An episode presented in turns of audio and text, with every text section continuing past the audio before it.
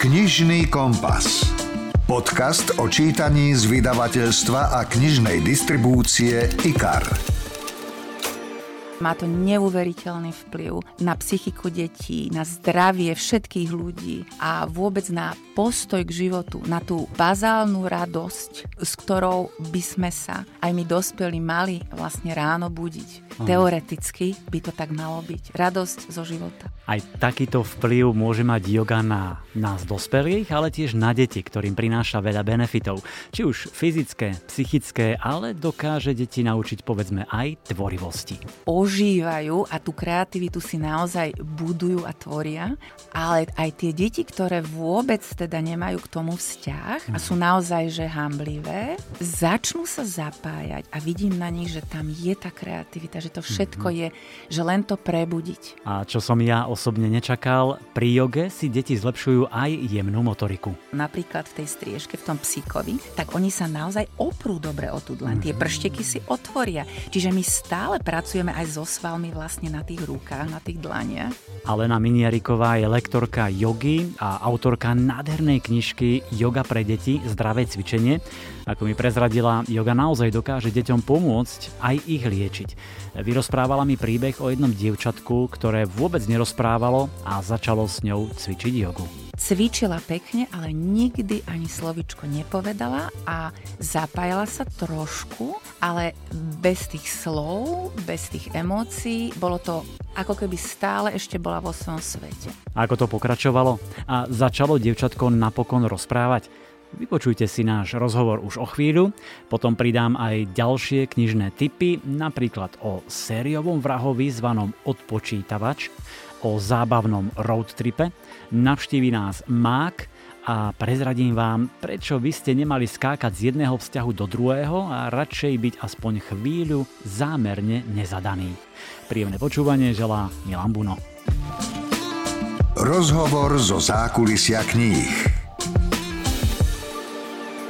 Jogu nemusia cvičiť len dospelí, ale aj deti, dokonca od 2, 3, 4 rokov a veľmi im to môže pomôcť e, zvládať hnev, smútok, ja neviem, zlepšiť správanie, vzťahy s okolím a tak ďalej, tak ďalej.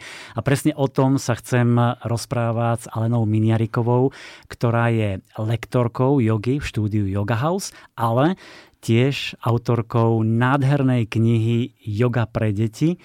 Alena, vítajte. Ďakujem pekne za pozvanie. No, na úvod musím povedať, že tá kniha je naozaj nádherná. Nie len e, graficky, ilustračne, ale aj obsahovo. Všetko si to povieme, rozoberieme tú knižku, ale najskôr taká moja zvedavá, rýpavá otázka. Naozaj môže yoga tak výrazne pomôcť deťom? Áno, skutočne yoga pracuje s deťmi neuveriteľným spôsobom tie detičky, ktoré... Máme rôzne deti. Ako niektoré deti sú tichšie, nekomunikatívne, a s tým to je aj ľahšie však. S tým je to ako keby ľahšie, Aha. len našim cieľom je vlastne to dieťatko zapojiť, zobudiť, vzbudiť v ňom tú radosť. Mm-hmm. To je vlastne cieľom. Nie, cez tie, po, tie pozície sú len ako keby prostriedok. Aha. Čiže ide nám v podstate o to srdiečko toho dieťaťa. Čiže s tými uzavretými sa dejú veci, že keď my tie príbehy spolu predkané s rozprávkami, s piesňami, riekankami. My to spolu s deťmi vymýšľame. Oni keď sú naozaj zapojené, tak tá kniha je o spolu vymyslených mm-hmm. príbehoch. A vtedy aj tieto uzavreté deti, ktoré sú viac menej vo svojom svete, sa zrazu, ako by sa niečo stalo, niečo preplo a oni začnú reagovať. Tie očka sa začnú na mňa pozerať, potom sa pozerajú po deťoch a zrazu sa to dieťatko zapojí a dostane sa do úplne inej roviny vnímania. Mm-hmm. A sami rodičia, ale aj my sme prekvapení, že aké zázraky sa dá z tej radosti, z toho pohybu a z toho obsahu, čo všetko tam s deťmi tvoríme, vlastne zázračné urobiť. Mm-hmm. A zase naopak, ak sú detičky hyperaktívne, tak najprv nám trvá, kým sa na tie podložky usadíme, kým si prekrížime mm. nožičky, kým mi povedia, vždy ten prvý, prvé minútky dáme, aby nám e, venujeme na to, aby mi povedali, čo chcú, lebo majú plné, e, plnú aj mysel, aj srdce toho, čo mi chcú Áno. povedať. A potom aj tie hyperaktívne, keď sa teda usadíme, začneme zhlboka dýchať, vždy začíname takou úvodnou, takým stíšením, takou, nechcem to nazvať meditáciou, ale hlbokým dýchaním, mm-hmm. tak vlastne aj tie veľmi živé deti sa vedia skľudniť, vedia sa dostať do toho svojho stredu a tiež sa istým spôsobom dajú robiť zázraky. Mm-hmm. Už inak to, čo hovoríte, musíte mať obrovskú radosť, len sa pozerať na ne, vnímať tie deti. Tak poďme teraz si trošku predstaviť tú knihu, ktorá myslím môže pomôcť mnohým dosiahnuť toto a zažiť tieto chvíle. Yoga pre deti je vlastne tak rozdelená na dve časti. V tej prvej vysvetľujete, prečo je yoga dobrá, v čom pomáha, ako, akým deťom a tak ďalej, tak ďalej. A v tej druhej časti je 30 konkrétnych príbehov a k ním pozície a cvičenia. Tie máte teda určite všetky odskúšané, chodíte do škôlok, precvičujete, cvičíte s tými deťmi. Mne sa veľmi páčia niektoré tie názvy ako e, žabka a bociany, mhm. mačička, mňauka, dažďová kvapka, safarizo a tak ďalej, tak ďalej. Vždy je tam ten krátky príbeh a potom samotná jogová pozícia a ten cvik. Ktoré z týchto majú deti najradšej? Deti milujú všetky pozície. Tie maličké detičky, to je skôr také cvičenie, kde tie pozície sú naozaj naznačené. Aha. Čiže skôr skáčeme, vždy mám pripravené také kartičky so zvieratkami a ukážeme si zvieratko a vyskakujeme, poskakujeme a tak ďalej. A s tými väčšími detičkami už cvičíme naozajské jogové pozície a milujú úplne kobru, psík hlavou dolu, čiže striežka, mačičku, no mačičku milujú úplne najviac. A vlastne tie základné zvieratka, ktoré aj tie zvieratka vlastne im niečo hovoria. Áno, áno. E, pridané sú rôzne riekanky na kačičku, na mačičku, proste všetko možné, čo vieme vymyslieť aj spolu a čo vlastne aj poznám. Čiže zvieratka vedia zafungovať nielen v rozprávkach, nielen v knižkách, ale aj pri takýchto cvičeniach. Presne jogových. tak. Ale samotná yoga aj pre dospelých je vlastne veľká väčšina ale pozícií áno, je založená na pohybe zvierat, hmm. lebo tie zvieratá sa pohybujú veľmi prirodzeným spôsobom. Každé zvieratko sa ráno natiahne, tak my ľudia to vlastne len odpozerávávame. Hmm. No, čiže... A vy už ste naznačili, že ako asi prebieha tá e, hodina, alebo neviem, či to je vôbec hodina, či to je 20 minút, 40, lebo udržať to dieťa aby bolo pozorné, koncentrovalo sa, to je asi dosť ťažké. Nie? No je to veľké množstvo energie, ktoré naozaj človek dáva do toho. Hodina, e, reálne 60 minút je rozdelené na buď dve pol hodiny, mm-hmm. mladšie a staršie deti, alebo keď je detí v škôlke naozaj veľmi veľa, tak na 3 20 minútové časti. Aha, čiže je lepšie, keď je v tej skupine menej, menej detí, deti, aby ste sa vedeli vnímať, koncentrovať. Áno, presne mm-hmm. tak. Tých 10 detí v tej skupine je naozaj ideálne reálne aj to už má ten učiteľ čo robiť.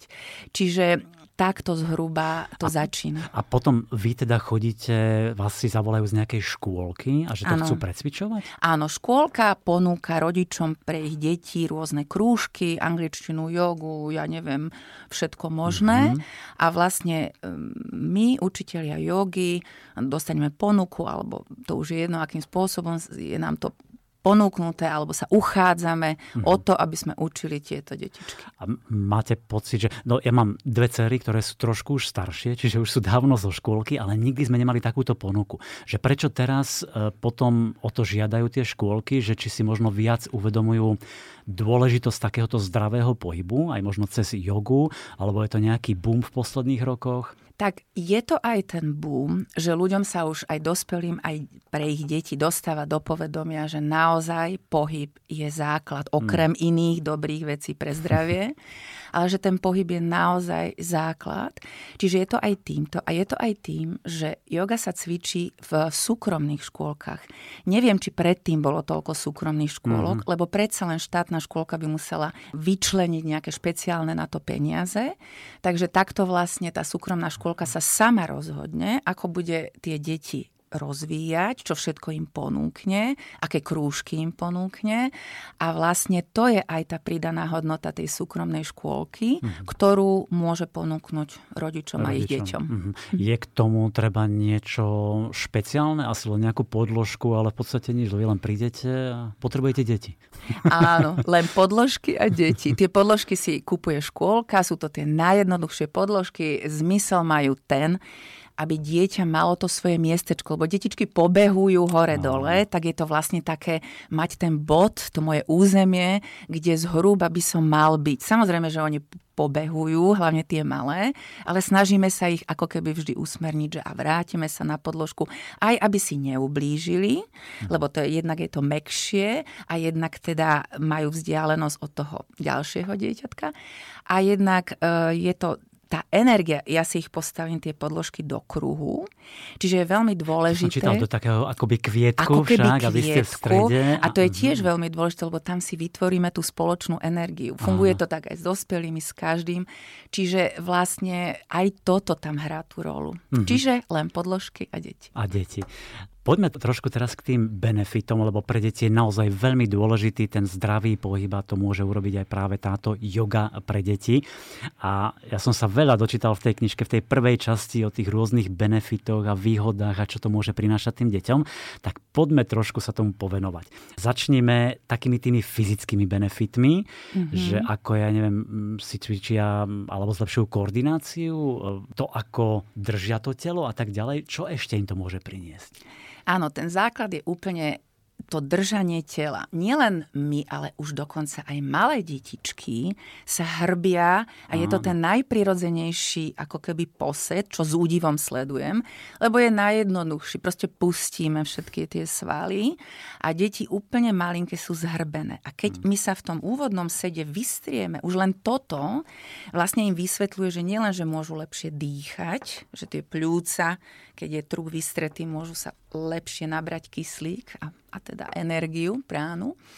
Ale zároveň oni chápu, že teda naozaj s tým telom sa dá niečo robiť, cítim sa inač, cez pohyby tela sa cítim ináč. Mm-hmm. Čiže toto všetko tie deti veľmi vnímajú. Oni už sú, na, oni sú ešte stále eh, takí a, napojení A dodržiavajú to aj potom, lebo viete, jedno je na tej hodine priamo s vami, aby sa ukázali, ano. že to dokážu, že to vedia, ale či si potom aj po niekoľkých tých cvičeniach všimnete, že áno, narovná sa, lepšie dýcha? Toto je dobrá otázka. Dlho nie. Dlho to je tak, že sadnú si a automaticky mm-hmm. sa mhm. vyhrbia. Ale keď to počúvajú opakovane celý, povedzme, školský rok a ja im poviem, že skúste si to aj doma a že povedzte aj rodičom, že ukážte im, čo sme cvičili, že možno, že si zacvičíte spolu a ukážte im, že ako ten chrbátik by bolo dobre držať a potom mi rozprávajú, ako to povedali doma a to ich baví a cez to, ako to mhm. rozprávajú a ukazujú, tak vlastne si to viac navnímávajú a potom už tých, tí väčší už mi už automaticky chodia rovnejší, vyrovnanejší. Áno, áno. Čiže má to vplyv, len no treba... tak môžu niečo naučiť svojich rodičov a áno. to má svoju cenu, to áno. je pre nich niečo nové. Áno, funguje to aj opačne, niektorí rodičia samozrejme sú veľmi šikovní a, a cvičia s deťmi, takže aj rodičia to vedia, aj deti a vlastne tam môže byť úplná súhra a radosť. A niekedy rodičia necvičia jogu a tie detičky ich môžu k tomu priviesť, tak mm-hmm. aj mhm. to je milé. Takže v tej fyzickej stránke tam im to vie pomôcť, to sme si povedali. Čo z tej psychickej stránky? Je to, neviem, zlepšenie koncentrácie, alebo možno nejakej kreativity, alebo čo? Ešte k tej fyzickej stránke, že napríklad sa zlepšuje tá jemná motorika. Z, vyrovnávajú sa aj také fyzické disbalancie. Aha. A je tam naozaj e, také uvoľnenie, aj na, niektoré detičky sú hlavne tie, ktoré prídu nové vlastne z toho strachu a zo všetkého nového také stuhnuté a vlastne sa tak uvoľnia mm-hmm. aj fyzicky. No a keď prejdeme do tej psychickej stránky, tak tam naozaj uh, to vie robiť zázraky, ako sme si povedali na úvod, ale naozaj tie deti uh, tam ved, sa učíme sa pracovať aj s emóciami. Čiže naozaj mi niekedy príde dieťatko a plače. Proste nemá dobrý deň. Tak ja ho nikdy nenútim, tak si sadne na podložku a spýtam sa ho, vždy sa spýtam, čo cíti, buď mi to povie a vyrozpráva, hneď sa mu uľaví, alebo nechce hovoriť, tak ho pohľadkám, nechám ho tak a nechám ho pozerať sa. Nikdy nenútim do, do žiadneho ani cvičenia, ani hrania.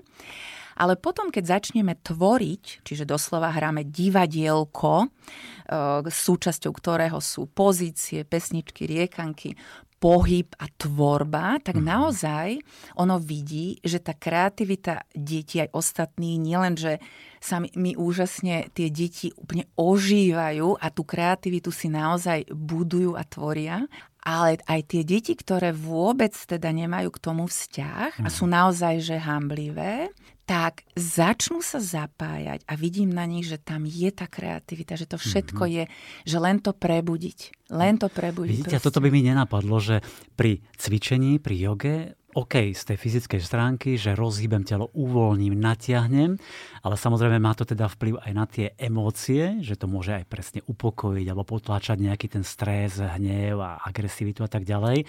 Ale aj táto nápaditosť alebo kreativita to, to by mi nenapadlo. Ešte tie jemné motorické pohyby, alebo že to zlepšuje, to čím vlastne? Lebo tam vlastne nerobíte nič, že by ste, ja neviem, kreslili a že s tými prštekmi.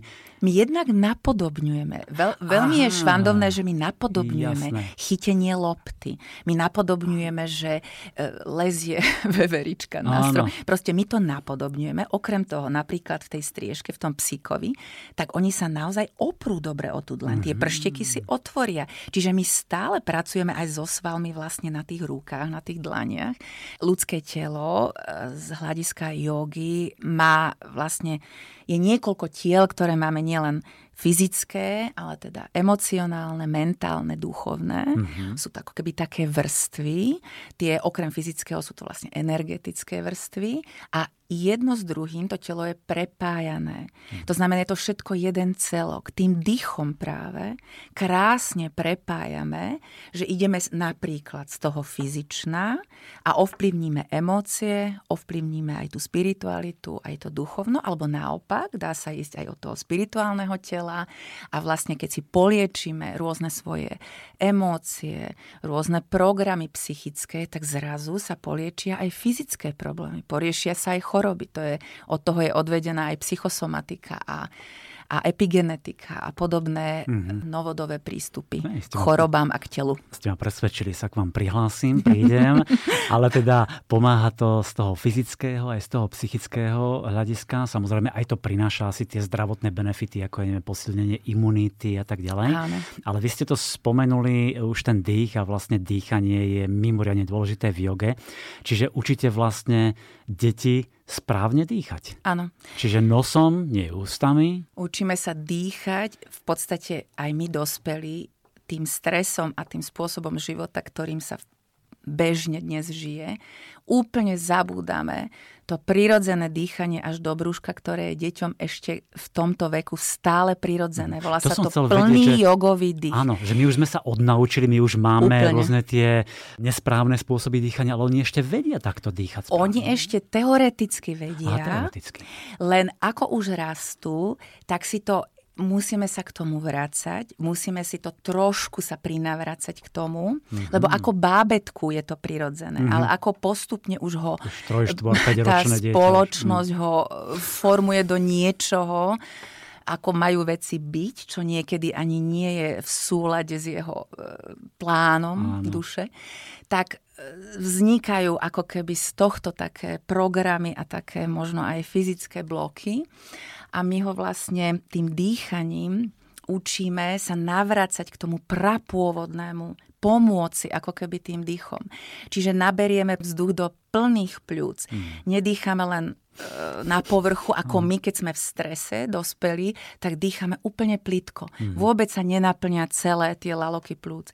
A s detičkami si pripomína, ale aj s dospelými na mojich hodinách, proste dýchať do plných plúc. Vtedy tá bránica pri tom hlbokom nádychu klesne tak nízko, že vytlačí vlastne orgány v brušnej dutine a to, preto to voláme brušné dýchanie, alebo mm. alias bráničné, že to vyzerá, že dýchame až do brúška. Samozrejme, dýchame plúcami, ale je to to správne to hlboké dýchanie. Mm. A má to neuveriteľný vplyv na psychiku detí, na zdravie všetkých ľudí a vôbec na postoj k životu, na tú, na tú bazálnu radosť, s ktorou by sme sa aj my dospelí mali vlastne ráno budiť. Aha. Teoreticky by to tak malo byť. Radosť zo života. To je výborný benefit ďalší v tejto jogi pre deti. To správne dýchanie a presne, aby lepšie zvládali stresy a, a hnev a rôzne takéto emócie hraničné. Predsa len mnohým deťom sa ráno nechce stávať, ísť do škôlky a tak ďalej.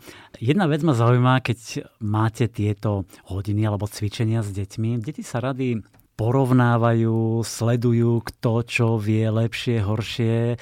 Aké máte s týmto tam skúsenosti? Ako to riešite prípadne? No toto je výborná otázka, lebo my v joge nesúťažíme. Jedna vec je súťaž, keby som niekoho vychválila a povedala, druhému dieťaťu, že nie je dosť dobré, to by bolo veľmi nemotivujúce. To nikdy nerobím. No ale nerobíte ani to, že výborne si to Janka urobila krásnu tú mačičku a tak ďalej. To tak, robím, áno. ale je to ako motivácia pre ostatných. Poviem každému, že krásne je to tak, ako to robíš a pozri sa možno, že Jurko tento chrbátik mm-hmm. ešte takto viacej vypne, ale nikdy je to skôr motivácia. Tá súťaž je skôr motiváciou. Nikdy nie je porovnávaním a to dieťa, ja to vidím na tých deťoch, na tých reakciách, že či keď pochopilo, ostáva šťastné. Keď akože by som ho napríklad nejako ponížila, alebo by som ho zos, rozosmutnila, hneď je to na ňom vidieť. Takže tá spätná väzba je krásna, dôležitá aj pre mňa, aby som si to pekne ošetrila, že či tu ich dušičku ošetrujem v prvom rade. Mm-hmm. Potom až je všetko ostatné. Vy musíte byť aj taká psychologička. Ako keby. Ale to keby. je jedno s druhým. Hej, Áno. Mnohé deti, to už sme aj naznačili tak v úvode, že sú alebo môžu byť hyperaktívne, veľmi také dynamické.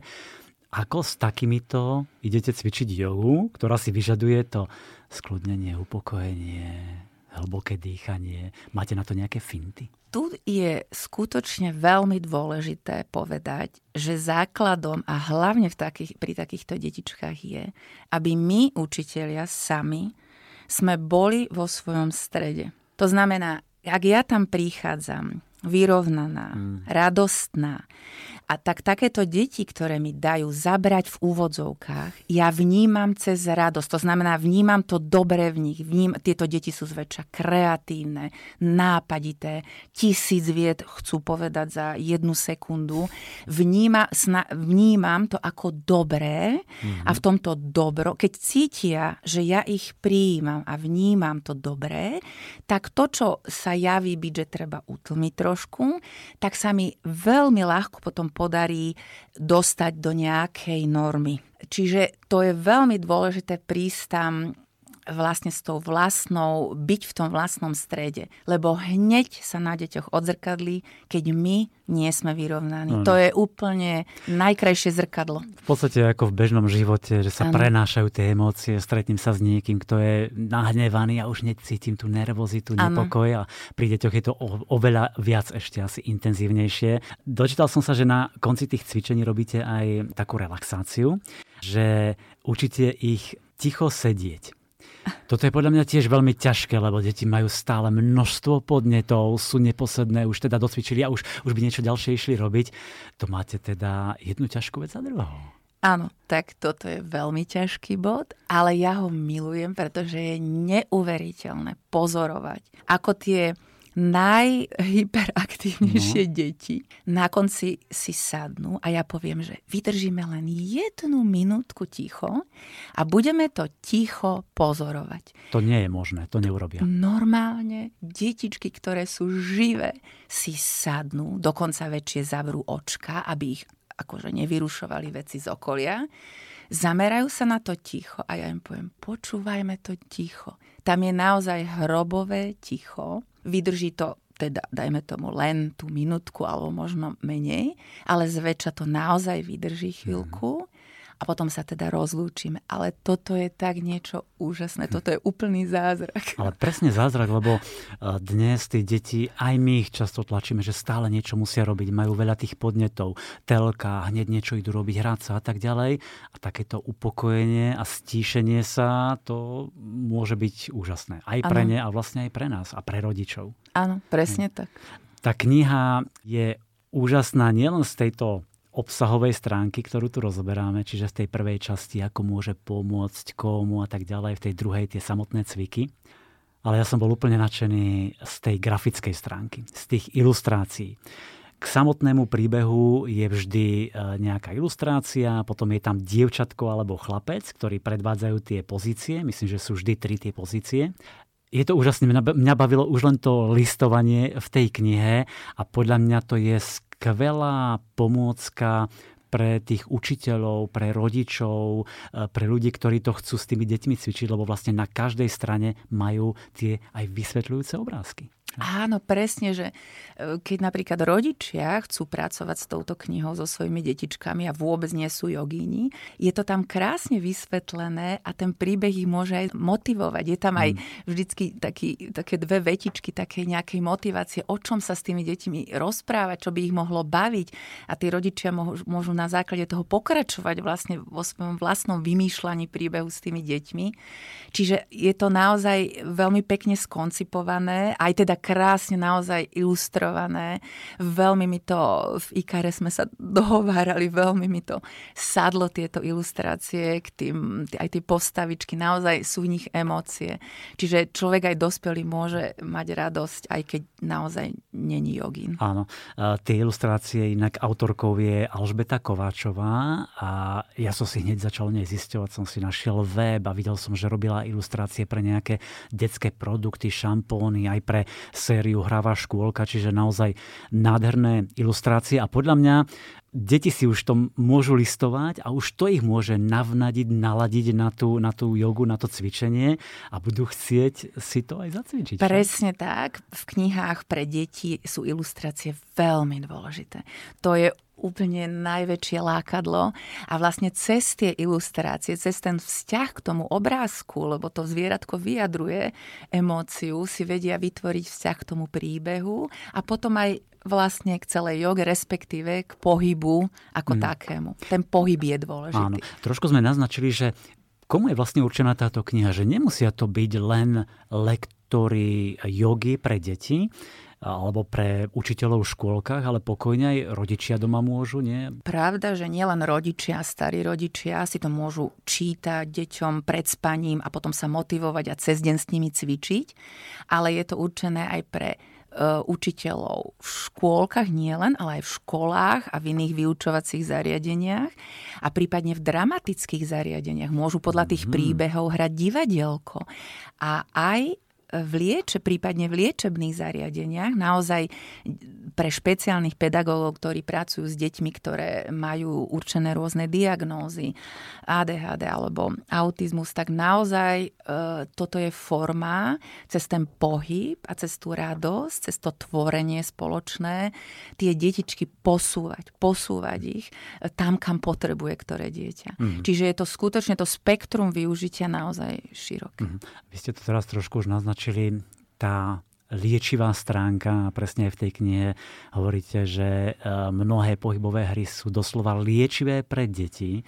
Spomente nejaké príklady konkrétne, e, myslím, že som načítal o autizme a tak ďalej z vašej praxe. Hej, mala som dievčatko v jednej škôlke, už bolo veľké, už naozaj patrilo do tej veľkej triedy malo asi 5 rokov a vôbec nerozprávalo ani s učiteľmi, mm-hmm. ani s rodičmi a na joge vôbec. Ale chcelo tú jogu cvičiť. Tak som bola veľmi rada, že je teda ochotné. Cvičila pekne, ale nikdy ani slovičko nepovedala a zapájala sa trošku, ale bez tých slov, bez tých emócií. Bolo to ako keby stále ešte bola vo svojom svete ale videla som na nej, že mne dôveruje. To je možno aj prvá vec, tá dôvera dieťaťa k dospelému. Mm. Že cíti, že ma zaujíma naozaj. Nielen ako môj žiačik, mm. ale že ma zaujíma ako človečik. S, celou, s celým jeho prežívaním, s tým, ako mu je práve teraz. A cez toto sa mi zdalo, že nadviazalo so mnou kontakt a naraz po, dajme tomu, roku alebo aj dvoch rokoch cvičenia, zrazu začala e, s polovicou vety, alebo len slovo povedala a potom sa úplne rozrozprávala. A bolo to vlastne v tom, že mi chcela veľmi vyjadriť, že niečo v tom príbehu s ňou zarezonovalo. Aha. Čiže nebolo to spojené ani tak so mnou, ja som vytvorila len to to prostredie, ten priestor, kde ona s tým príbehom sa mohla tak spojiť, že sa toto udialo mm. že mohla výraz do tej inej roviny vnímania. Ale vy ste boli ten dôležitý sprostredkovateľ, ktorý to v nej naštartoval a ona sa rozospravala, to musel byť úžasný pocit aj pre vás, aj pre rodičov, že takéto niečo ste dosiahli. Bol to úžasný pocit, naozaj. Samozrejme, tam je veľa aspektov a ja som naozaj len prostredník, nedávam si žiadne veľké zásluhy, ale to budovanie tej radosti a toho prostredia, to vnímam celkovo celom liečebnom procese ako najdôležitejšie. Mm-hmm. Počuť z toho, čo rozprávate, ale aj z tej knižky som e, cítil, že milujete cvičenie s deťmi, túto jogu ako takú. A vlastne som si teda trošku u vás zisťoval, našiel som teda, že pracujete alebo cvičíte v štúdiu Yoga House a robíte tam jogovú terapiu. Povedzte mi ešte, že čo to znamená, ako vlastne pomáha, ako to vyzerá, ako funguje. Tak pre dospelých sú samozrejme rôzne jogy, rôzne druhy toho cvičenia. Jedna z nich je jogová terapia. Tá jogová terapia je určená pre dospelých, ktorí majú nejaký problém. Buď, buď teda naozaj majú... Aj fyzicky, aj, aj fyzicky, môže byť? Skôr teda skôr ten, ten fyzický, fyzický mm-hmm. problém, že naozaj majú zranenia, bývalé zranenia, ale stále ich, dajme tomu, bolia. Alebo majú veľmi jemný, vyskočenú platničku, ale tak jemne, že treba cvičiť, ale teda s jemnosťou. Čiže je to jemnejšie cvičenie s ohľadom na problémy, vyrovnávame si tiež tie disbalancie, cvičíme veľmi zhlboka dýchame, nikdy nejdeme do bolesti, vždy mm-hmm. ideme iba do rozsahu, ktorý je tomu, ktorému človeku príjemný. V skupinke je menej ľudí, aby som sa mohla naozaj individuálne venovať. A tá yoga sa stáva terapiou, keď je cvičená naozaj pomaly, keď sú vybrané správne pozície, keď sa dýcha zhlboká a keď ten človek sa učí a naučí preciťovať v každej pozícii sám, on sám že či mu tá pozícia robí dobre, do akého rozsahu môže ísť a či skutočne pre neho liečivá. Lebo zase Aha. ja pôsobím len ako prostredník. Uh-huh. Čiže je to vlastná práca s telom a ja ľudí sprevádzam, aby sa sami poliečili. Aby si vyliečili telo, ale aby si ho vyliečili aj cez psychiku. Čiže skľudňujeme sa dýchaním, sú samozrejme rôzne dýchacie techniky. Mm-hmm. Skľudňujeme sa už len tým, že si sadneme spolu do skupinky, ktorá si dôveruje.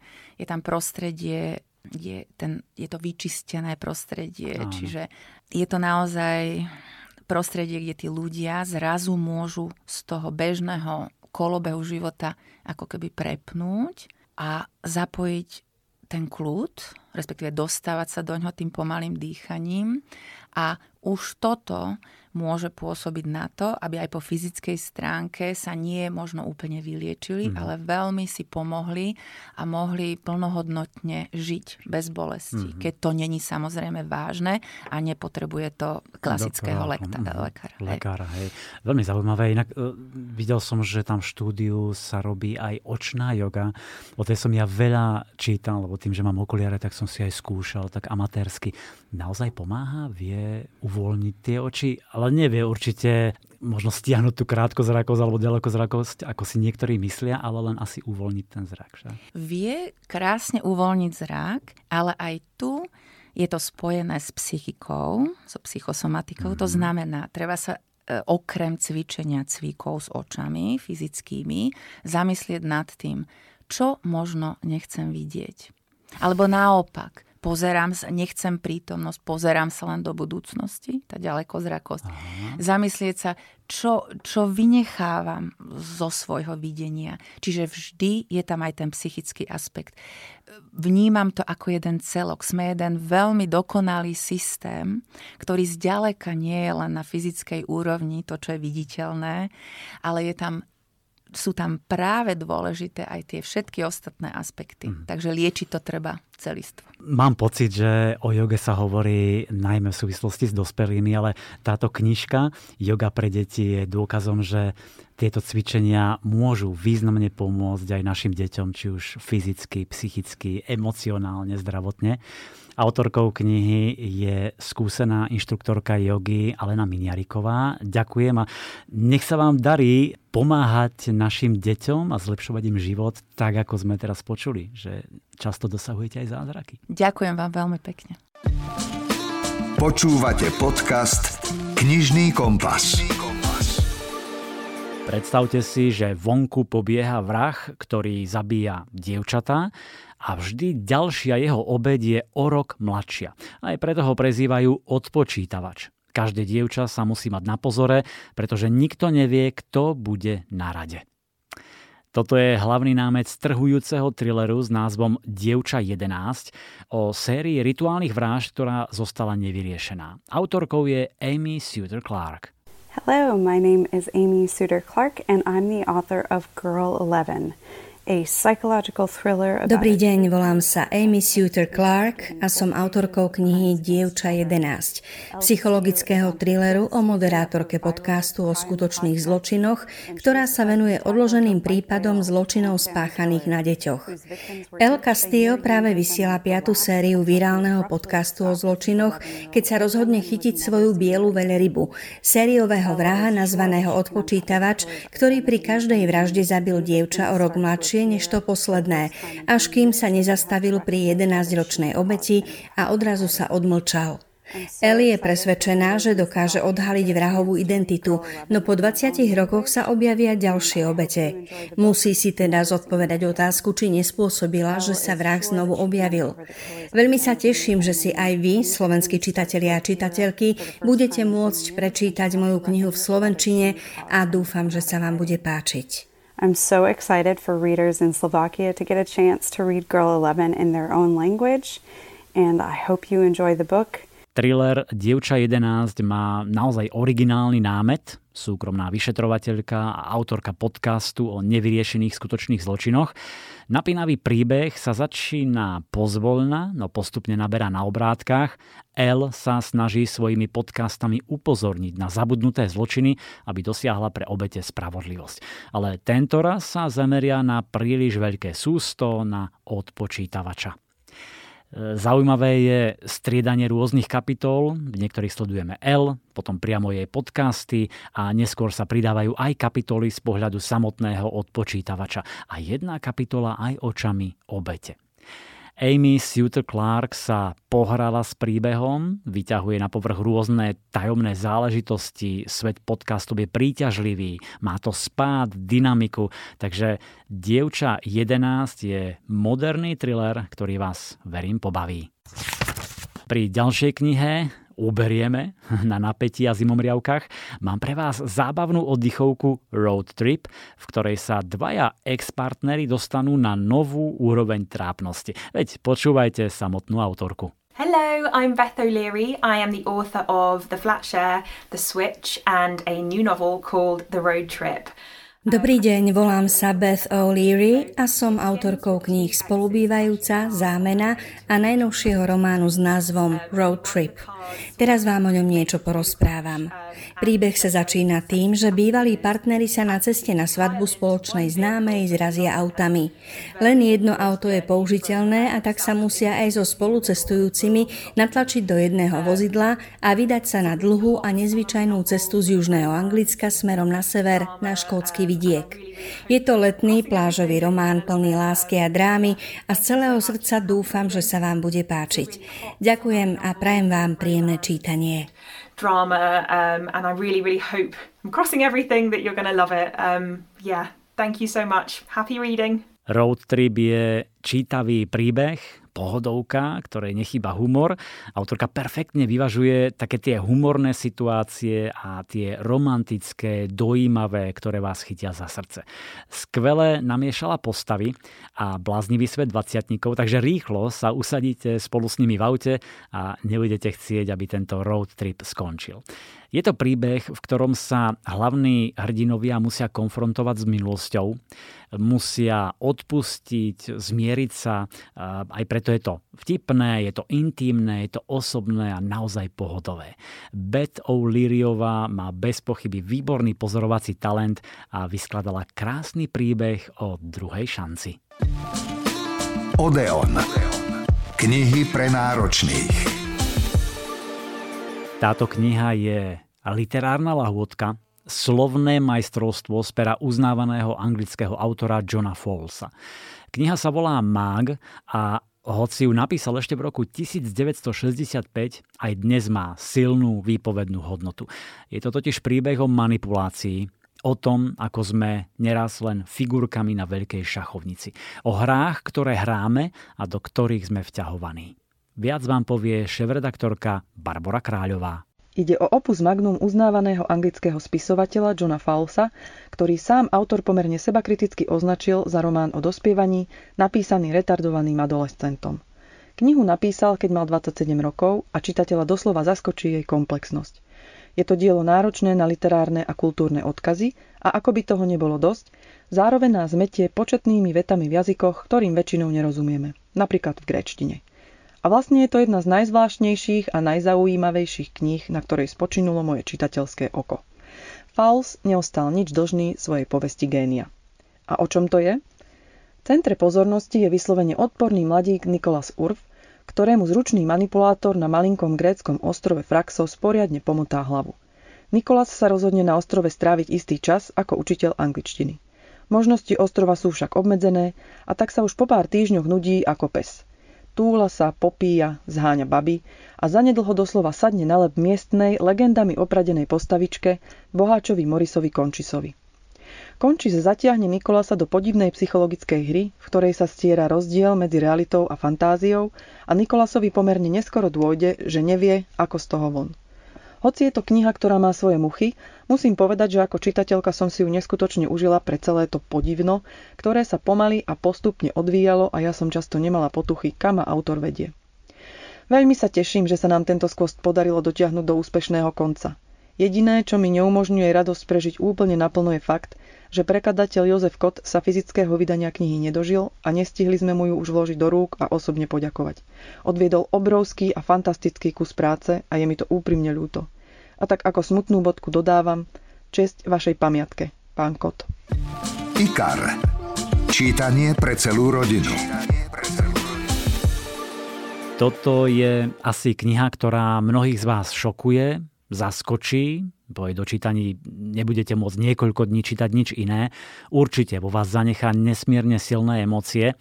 Je to e, český bestseller spred dvoch rokov, ktorý teraz vychádza v slovenskom preklade. Aj pre tých mladších, ktorí česky možno príliš nečítajú. Pretože je to naozaj silný príbeh, volá sa Zuzanin dých a napísala ho Jakuba Katalpa. Ocitneme sa v 30. rokoch minulého storočia v mestečku Holašovice. Hlavná hrdinka Zuzana Libeskindová je dcéra cukrovarníka a vychovávajú ju tak, aby bola budúcou majiteľkou veľkopodniku. Učí sa cudzie jazyky, aj to, ako sa správne správať v spoločnosti. Má krásne detstvo, a nič jej v podstate nechýba. Aj vďaka dvom kamarátom Hanušovi a Janovi, ktorí sa časom do nej zalúbia, no ona má oči len pre Jana. Ale Zuzana je židovka. Sú 30. roky a blíži sa vojna. Zuzanin otec nechce ujsť do zahraničia, hoci má tú možnosť, nechce opustiť všetko, čo si vybudoval, ani svojich zamestnancov. No vojna je vždy krutá a aj ich postihne. Zuzana sa napokon dostane do koncentračného tábora vo Svienčime po tom, čo jej úkryt prezradil práve jej kamarát Hanuš. Zuzana prežíva v tábore kruté chvíle, hrôzy, aké si ani nevieme predstaviť, no nakoniec prežije a vracia sa do rodných Holašovic. Tam je iba Hanuš, ktorý ju tento raz chce získať len pre seba. Jan totiž musel utiec do cudziny a stále myslel na Zuzanu, pátral po nej, No Hanuš to všetko zamlčal, no a napokon si Zuzanu aj získal. Oženil sa s ňou, no vtedy sa pre Zuzanu začínajú ďalšie desivé časy. Zuzanin dých je možno ťažké čítanie, ako mnohé iné knihy z druhej svetovej vojny, o holokauste, koncentračných táboroch, o utrpení. No tento príbeh má ešte čosi viac, čo vás zasiahne priamo do srdca. Napínavý a silný príbeh je písaný miestami strohým, jednoduchým štýlom, ktorý dáva vyniknúť práve tej atmosfére, ľudským osudom a charakterom, tomu samotnému odkazu príbehu. A asi naozaj máme každý v sebe toho dobrého aj zlého vlka, no dôležité je vždy to, ktorého vlka krmíte. Možno budete miestami potrebovať aj vy chytiť dých ako Románová Zuzana, predýchať to, upokojiť sa, ale každopádne je to príbeh, ktorý vrelo odporúčam a nenechajte sa odradiť ani trošku nezvyčajným štýlom, aký je písaný. Rýchlo naň naskočíte, zvyknete si a potom to už stojí za to. Joli Knihy pre mladých. Pre Young a New Adult tu mám novinku Amelína dobrodružná cesta. 18-ročná Amélia miluje slávne ormanské kroniky, ktoré napísal pomerne záhadný autor Ensley a práve vďaka jeho knihám sa zoznámila so svojou najlepšou priateľkou Jenou, e, keď sa jej rodina po otcovom odchode rozpadla a mama sa začala utápať v alkohole. Amélia a Jenna dostanú príležitosť zúčastniť sa na knižnom festivale, na ktorom vystúpi aj Ensley. A Amélia je úplne nadšená, je v siedmom nebi, teší sa na super zážitok, ale v zlomku sekundy sa všetko pokazí. Jenne sa podarí stretnúť so slávnym autorom, ale Amélii nie. Devčatá sa strašne pohádajú, Amélia chce spor urovnať, no už sa jej to nepodarí, lebo Jenna tragicky zahynie pri autonehode v Írsku. Keď Amélii príde tajomné vzácne vydanie ormanských kroník, je presvedčená, že jeho poslala Jenna, pátra po odosielateľovi knihy, až sa dostane do nenápadného knihkupectva v Michigane, kde sa nečakane ocitne z oči v oči tajomnému a príťažlivému autorovi Enslimu. Amelína dobrodružná cesta má viacero vrstiev. Jednou z nich je napríklad téma smrti blízkeho človeka, alebo pocit viny, výčitky svedomia, ale tiež hodnota skutočného priateľstva. E, myslím, že mnohým sa bude páčiť aj to, že sa odohráva v knižnom prostredí a nechýbajú popkultúrne odkazy. Celé to má taký melancholický nádych a miestami veľmi pekný poetický jazyk. Počúvate podcast Knižný kompas. Každý chceme mať dobré vzťahy. Nájsť si toho správneho partnera, s ktorým budeme šťastní a spokojní. Ale nie vždy sa nám to darí. A možno to poznáte. Rozpadne sa vám vzťah a vy rýchlo hľadáte ďalší. Snažíte sa otriasť, zabudnúť a už pokukujete po inom či inej. Neraz je to len preto, že sa bojíte zostať sami, Možno máte strach, že už nenájdete toho pravého či pravú. Možno by ste sa hambili pred okolím, že nemáte partnera, zrutil sa vám vzťah, ste osameli a tak povediac vzťahovo menej cený v úvodzovkách. Zaujímavý tip ponúka životný coach John Kim vo svojej knihe Zámerne nezadaný. Hovorí, že neskáčte hneď do nového vzťahu, buďte chvíľu nezadaní, spoznajte sami seba, zvýšte si sebavedomie a príďte na to, aký partner je pre vás vlastne ideálny. As a therapist, I've been seeing many people, mostly women in their 30s or 40s, ako terapeut som sa stretol s mnohými ľuďmi, najmä so slobodnými ženami vo veku 30 až 40 rokov, ktoré svoju hodnotu odvíjali od vzťahov, ktoré prežili tak som si pomyslel, že namiesto hľadania niekoho, s kým by pociťovali radosť a šťastie, čo keby našli sami seba. No tak to sa to celé začalo. Čo keby Barbie nikdy nepotrebovala Kena? Čo ak môžeme byť šťastní aj bez toho, aby sme si svoju hodnotu spájali s inou osobou alebo vzťahom? No ale pozor, názov mojej knihy nehovorí navždy slobodný, ale zámerne nezadaný. Takže si pamätajte, čím viac sa zharmonizujete sami so sebou, tým viac obohatíte vzťah s niekým, kto si vás naozaj zaslúži. And remember, the more you connect to you, the more you'll bring to the table when you find someone who deserves you. A presne toto sa mi páčilo na knihe Zámerne nezadaný. Najskôr si to upracme v sebe, zistíme, čo naozaj potrebujeme a chceme, po čom túžime rešpektujme sa a potom môžeme hľadať toho správneho partnera. A tým vlastne obohatíme aj ten nový vzťah, ktorý môže byť ešte lepší, šťastnejší, vyváženejší. Najskôr treba nájsť to svoje vlastné šťastie vo vzťahu so sebou samým a to môže byť takým šikovným odrazovým mostíkom aj k zdravším a plnohodnotnejším vzťahom s ďalšími ľuďmi. John Kim to videl počas coachingu tisícok ľudí v uplynulých rokoch. Stretáva ľudí, ktorí trpeli vážnymi depresiami, pretože nemali partnera. Mnohí z nich mali úspešnú kariéru, skvelých priateľov. Ale preto, že nemali nikoho, koho by mohli ráno poboskať, objať a v piatok večer sedeli sami doma, mali pocit, že zlyhali. Fakt, že nemajú partnera, si vlastne vysvetlili tak, že majú nejaký defekt, že oni sú tou chybou v programe a to ich vnútorne nastavilo na ďalšie dysfunkčné a toxické partnerské vzťahy. Takže skúste byť zámerne nezadaný aspoň chvíľu, pozrieť sa do seba a zistiť, aký ste a možno ten ďalší vzťah bude oveľa lepší. Mimochodom, John Kim má na sociálnych sieťach 100 tisíce fanúšikov a followerov a toto je už jeho druhá kniha v Slovenčine. Stonožka. Knižná kamoška pre všetky deti. A na záver ešte dva krásne typy pre detských čitateľov, hoci ten prvý zaujal aj mňa a s chuťou som si v ňom čítal. Ilustrovaná Biblia, to je vyše 300 strán, veľký formát, množstvo ilustrácií a starý i nový zákon. Krásna kniha z prestížneho vydavateľstva Dorling Kindersley. E, ide o biblické príbehy prerozprávané pre deti zrozumiteľným, živým jazykom Okrem príťažlivých obrázkov je Biblia doplnená aj o farebné fotografie rastlín, zvierat, ľudí a miest z biblickej krajiny, ktoré zasadzujú príbehy do reálneho prostredia. Ilustrovaná Biblia sa začína ako inak stvorením, rajskou záhradou. Spoznávame Kaina a Ábela, Nechyba tam Noémov koráb, babylonská väža, Sodoma a Gomora, faraónové sny. Pokračuje to životom v Egypte ako prechod cez Červené more či desatoro božích prikázaní. Nasleduje život v Kanáne, pád Jericha, Samson, ale Dávida, Goliáš a tak ďalej, tak ďalej. No a druhá časť sa venuje novému zákonu a kapitolám ako narodenie Ježiša, mudrci z východu, smrť Jana Krstiteľa, ukrižovanie a zmrtvých stanie. No a v poslednej kapitole sa dozviete, kto je kto v Biblii. Čiže to je ilustrovaná Biblia, a ešte jeden tip pre najmenších. Super leňoch o tom, že hrdina sa môže skrývať v každom z nás. Možno poznáte leňocha, ktorý síce nedokáže rýchlo utekať, dokonca ani lietať, ale nikto, vôbec nikto sa mu nevyrovná, keď sa treba pomaly presunúť z miesta na miesto a pritom sa tvári celkom nenápadne, napríklad ako kus dreva.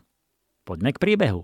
Jedného dňa zvieratka z džungle zistia, že im kto si kradne ich obľúbené ovocie mango. Sú zhrozené, zistia, že to je mravčiar a boja sa, že keď im ukradne všetky mangá, umrú od hladu. A tak sa rozhodne zasiahnuť odvážny leňoch. Vydá sa na dobrodružnú cestu za zločincom, ale veľmi, veľmi pomaly. Poviete si, ako už môže dolapiť mravčiara zlodeja? Hm, ale to, že je pomalý a nenápadný, má výsledok. Leňoch sa dostane až do mravčiarovej tajnej ovocnej pevnosti bez toho, aby si ho niekto všimol. Super Leňoch je knižka pre deti od tých 3-4 rokov. Je krásne ilustrovaná od autora obľúbenej detskej knižky Dráčik, nehnevaj sa. A je to veselý príbeh o nenápadnom Leňochovi, z ktorého sa stane superhrdina, čiže super leňoch.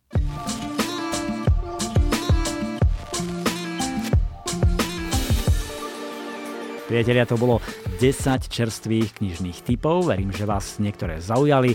O dva týždne prichystáme ďalšie. Dovtedy vás zdraví Milan Buno. Počúvate podcast Knižný kompas.